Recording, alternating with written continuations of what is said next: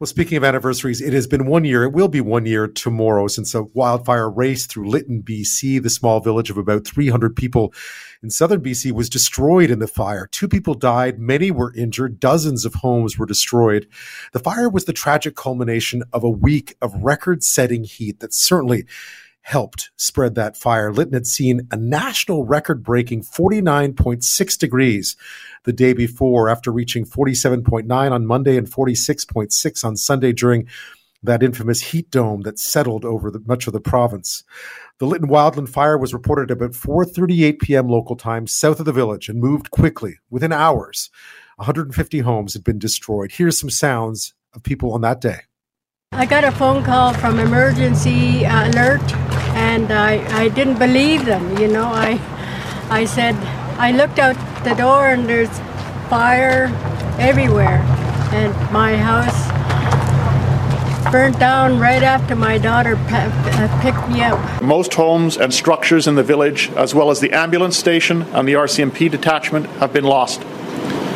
I also understand that some residents have not been accounted for, and their location is currently being investigated by the RCMP.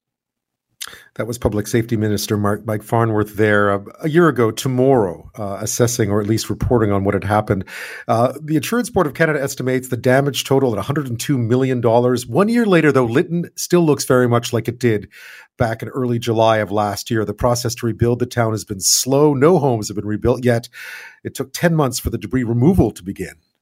Governments and insurers are still hashing out costs. The cleanup is complex. There's the need to protect Indigenous history that lies beneath the area. And to give you an idea of how slow that is, when Slave Lake, Alberta was destroyed back in 2011, or large parts of it, foundations for new homes were already being poured five months later. We also still don't know the cause of the fire. The BC Wildfire Service and the RCMP are still working on that.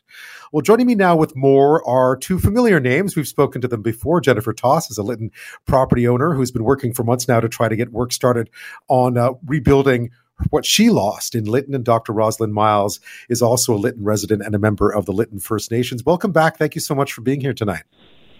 Thank, Thank you. you. Rosalin, let me start with you. Uh, just your memories of that day uh, a year ago tomorrow. Uh, it was complete terror. It was it was a very traumatic experience, and yeah, it was. Um, a lot of people didn't have cell phones, and so we didn't know how many people had passed away. And my heart goes to the Chapman family, and uh, it was one of the most destructive experiences of my life. Yeah, how did you hear? How did you find out what was happening, and where were you when it happened? Um, well, it was, it was happening on Facebook. I was in Lytton the day before, um, but it was uh, you know the hottest place in Canada, and actually left the next day for a vacation in Kayukit. And then I could I could hear people um, chatting on Facebook about the fire, and I thought, why isn't there anything going on about telling people to evacuate? So I went on to the Lytton First Nations Facebook page and started telling people what I was hearing secondhand. Because um, of course, like the band office was lost, the Village of Lytton office was lost, and there wasn't a lot of communication. Um, so it was this. It was horrible to. I I have two homes in Lytton, and um, um, the elder that lives in one of my homes downtown, she doesn't have a cell phone, and I was thinking the worst. Yeah, Jennifer, you too would have been there the day before, right? That's or that right. weekend? Or the weekend before. That's right. And, and how did you learn of what was happening, and, and what did you do? Because you had tenants in those houses in one of the homes, right, that you own there? I did. I had a few tenants. I got a call from one of them, my friend Jen Pans, who lives in my house. Um, she said, Are you sitting down? Your house is burned down. I had been following the George Lake wildfire, so I was getting texts from her periodically through the day and the night before with updates and photos. And she said, uh, Oh, it's, you know, what did she say? Um, there's a train car on fire on its way to Lytton now. That's fancy in a text. And then she sent me a text of the Fraser Valley Road Report that had um, a stream of comments about people that had seen a train on fire on its way to Lytton. And um, I then, so a few hours later, I got the phone call. It was my last day of work. I got home, was ready to relax and head to Lytton, and I got a phone call. Are you sitting down? The whole town's on fire. Um, I had small talk with um, her for a few minutes, and then I was like, because she was already evacuated, she had seen the flames, and I said, "Do you know where um, Henry and Donna are? They were two of my tenants that are elderly and um, have mobile, like aren't very mobile." And um, she said, oh, no idea. It was chaos. So I phoned another um, friend of mine in Lytton that's worked with those tenants before, and he was hysterical. He had just seen his dogs die in front of him. I'm, he's been on the news a bit. He ran in the house to grab his cat, came out, and his truck was engulfed in flames, and his two dogs were in it. And he was just screaming, half in French. And I, I won't say it on the radio, but it was um, I couldn't um, even have a conversation with him. So I actually phoned the tenants, and this elderly gentleman picked up the phone and he said, um, "Oh, hi, Jennifer. Like, uh, how are you doing?" Like, "Oh my God, Henry, the the town's on fire." and um, don't hang up, don't hang up. Go look outside. He and he comes back in, like he comes back to the phone. He said, "Oh, there's explosions everywhere and smoke. I can't see anything." And I was on the phone with him for 11 minutes before um, he was out of the house, and it took me four days to find out that he was safe and his wife um, in Merritt. But yeah, like what Rosalin just spoke to, not knowing um, people were safe for quite a few days was awful. Yeah, it, it is. It is remarkable, and and my heart obviously are. You know, there was there were lives lost, and there were people injured, but it feels like it could have been so much worse. Um, what was lost that day when, when when the smoke had cleared? What was lost for you, Rosalin? Well, uh, all my childhood memories. so when I think about like you know Memorial Hall, that's where my mom and dad were married, and um, you know the band office is where I worked, and I, I think that um, you know just knowing like you're everyone from Lytton First Nation Village of Lytton, you know, there's thousands of people who enjoyed our downtown core, our health services, our RCMP. So we think about, you know, Lytton as the heart of, of the canyon, of the Fraser Canyon, and for it to kind of be just burnt right down to the ground, uh, there were just so many things that are irreplaceable. And, um, and, and the part for me that was the most damaging was the effect on the elders and the seniors. Um, you know, I understand over 11 people who who had to evacuate have passed on since then. You know, and and really? they have they have no homes and and uh, you know one of my close friends, Christian James, she lost everything. You know, she left really quick and left her cat inside, and she has no insurance, and she's elderly. And Margot Stopper, who lived in my house, you know, she she lost her home too. She was planting daffodils every, you know, it's a place that I own, but it really was her home um, you know, it's just having for people to plan the retirement and, and to have to be, you know, had to evacuate so quickly and never be able to go back, you know, and um, it's just devastating. Yeah, Jennifer, you too, your tenants have not been able, I, I gather they haven't been able to even resettle, really, those who, who had to leave your home in Lytton. That's right. None of them have found permanent housing. And um, I'd also echo what Rosalin said about our elders that have been lost in the shuffle and um, are all over the province. And, you know, there's just no sense of urgency from the village. So it's very disappointing. And yeah, the tenants think, are, yeah. are totally displaced. And my son has Snapchat and all of his friends in Lytton. He said after the fire, he was looking on Snapchat and they just like spread out across the province like a like an explosion almost of, of people's characters, avatars, or whatever on Snapchat. And you can see to this day that these um, youth are still scattered all over the province. Like many of the residents. I mean, I know one of yeah, the, like the, the overriding. No one, yeah, yeah, yeah. It's such I know a the overriding theme loss. of this. It is. I know the overriding theme this year is just how much, how little has changed since early well, July know, in the town of Lytton. yeah. yeah. The, yeah. the, the, major problem that I see, well, I was in charge of the Cisco fire in 2017, and it was a military operation. Like people came in and responded. They created headquarters. There was an emergency operations center. Um, you know, the government was really there to support us, and you know, EMBC and um, things. You know, um, all everyone who worked in Lytton, lived in Lytton, were evacuated. They did not have the capacity to respond and to operate an emergency center.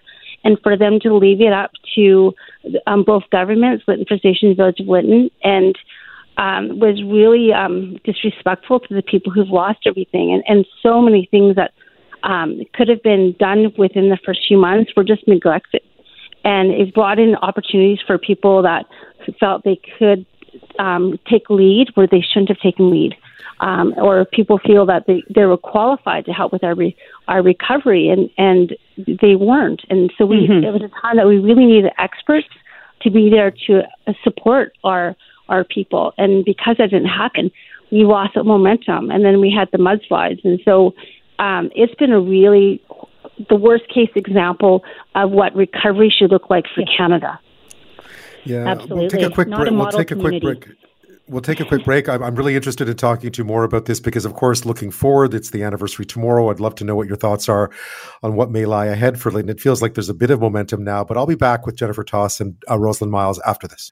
Ahead of the one year anniversary of the Lytton fire, we're speaking with two people who um, who were was very close to Lytton. Jennifer Thoss is a Lytton property owner, and Dr. Rosalin Miles is also a Lytton property owner and a member of the Lytton First Nation. We were talking just about that day, the devastation uh, that it wreaked, and also just how everyone had had to scatter, how so little has been done now to rebuild the town in the year.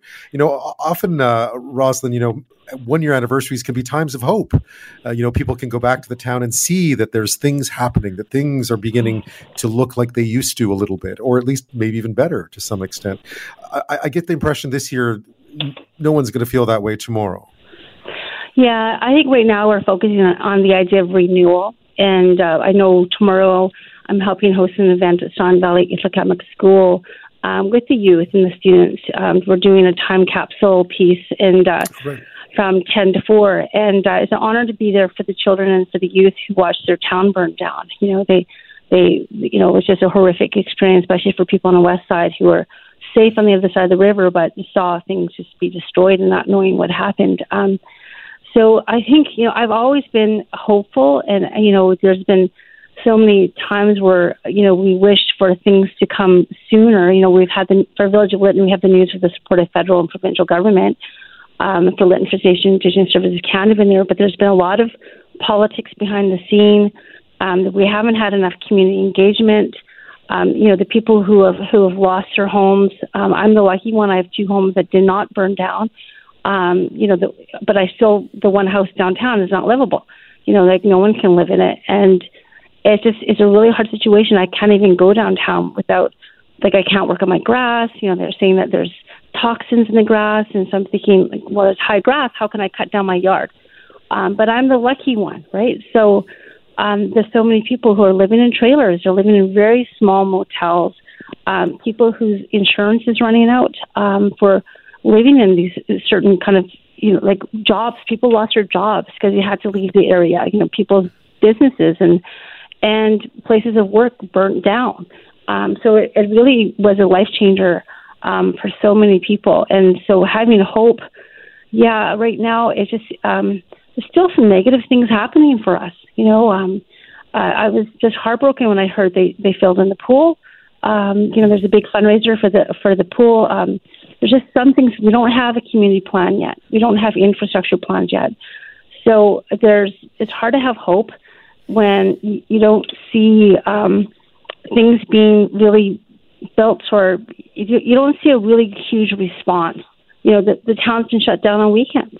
You know, um, so for every second weekend you can go and visit your property if you want to go work in your yard or go get something.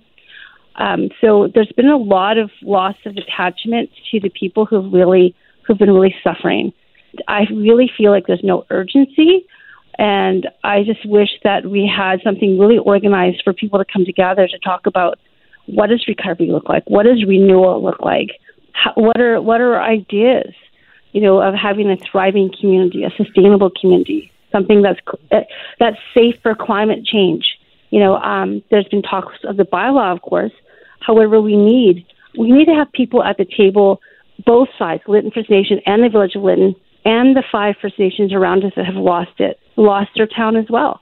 Kanaka, Siska, Skuppah, Nicomen all lost their town as well. Um, we've had groups of people coming in and trying to represent us when they don't even live here. Um, so it's it's definitely been an opportunity for some people to take advantage of the situation, and um, and that's been horrific. Yeah, it felt like there was an opportunity here to really get something good started. And as you've mentioned, Oh, Jennifer, yeah. again, the momentum just keeps getting lost. How about you, Jennifer? I know you you know you still have properties right in town that you haven't been that Mm-hmm. Yeah. were destroyed that you haven't been able to get back to. Uh, how will Yeah. you approach tomorrow? Is it is it a day of, of, of at least cautious optimism? You know, we've spoken a few times then, and I've gone from optimistic to um, depressed and optimistic again and depressed. Um, I, I've told people before it's really difficult to get past the anger part of the grief cycle um, for a lot of the reasons that Rosalin just alluded to. Things like the pool getting taken out without any sort of heads up or communication with the village right after the Fort Berens Winery fundraiser. Um, the pool was insured.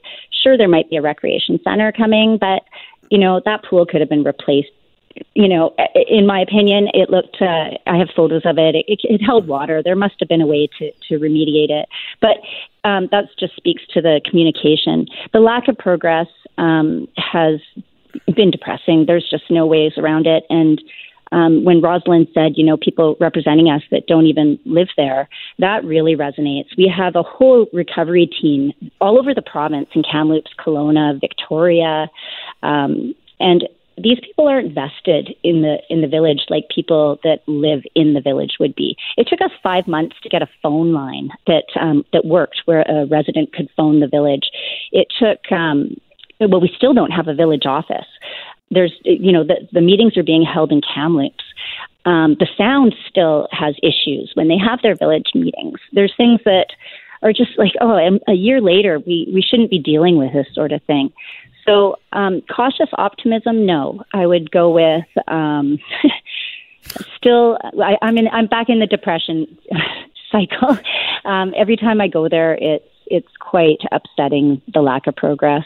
So yeah, it's really really difficult to be optimistic. We have so many um, third party people, like again, that don't live there. We have all these corporate interests that have sort of um, gotten their nose into the recovery effort, and because we lacked the capacity, I think um, the village allowed these entities to sort of um, corporate lobbyist type um, entities yeah. to, to to drive the narrative, and and that starts with like the misleading ATCO, ad, you know, walking on sunshine as a as a um, yeah, I remember that. as a soundtrack is was just heartbreaking for so many people, and to be shown at the hockey games and that, and there was never, you know, the full hundred thousand. I don't know if we've even received that. The Insurance Bureau of Canada, the Municipal Insurance Association, Nexii Homes, the Institute for Catastrophic Loss Reduction, Fire Smart, Safer Homes, and now we have this wonderful idea for God knows how many millions they're proposing. Um, Solar Earth Solutions is, and Shift Clean Solutions Limited is proposing solar sidewalks for our village. We have 239 yeah. people. We can hardly keep our pool going, like staffed in the summer, and they want to put in solar um, solar sidewalks when we don't even have our water systems and our sewer systems up and running. They took down all of the hydro poles in the village that were perfectly fine. There was a lot that were undamaged, like not touched. They cut them all down because the wires were going to go underground and then figured out that um, that was cost prohibitive and time prohibitive and um, so they decided again to replace the poles exactly where they were. it's these it's kind been... of decisions that are being made that just break our hearts as you know you village a, residents. It sounds it sounds members. like it sounds like a year later everyone's in dire need of a plan.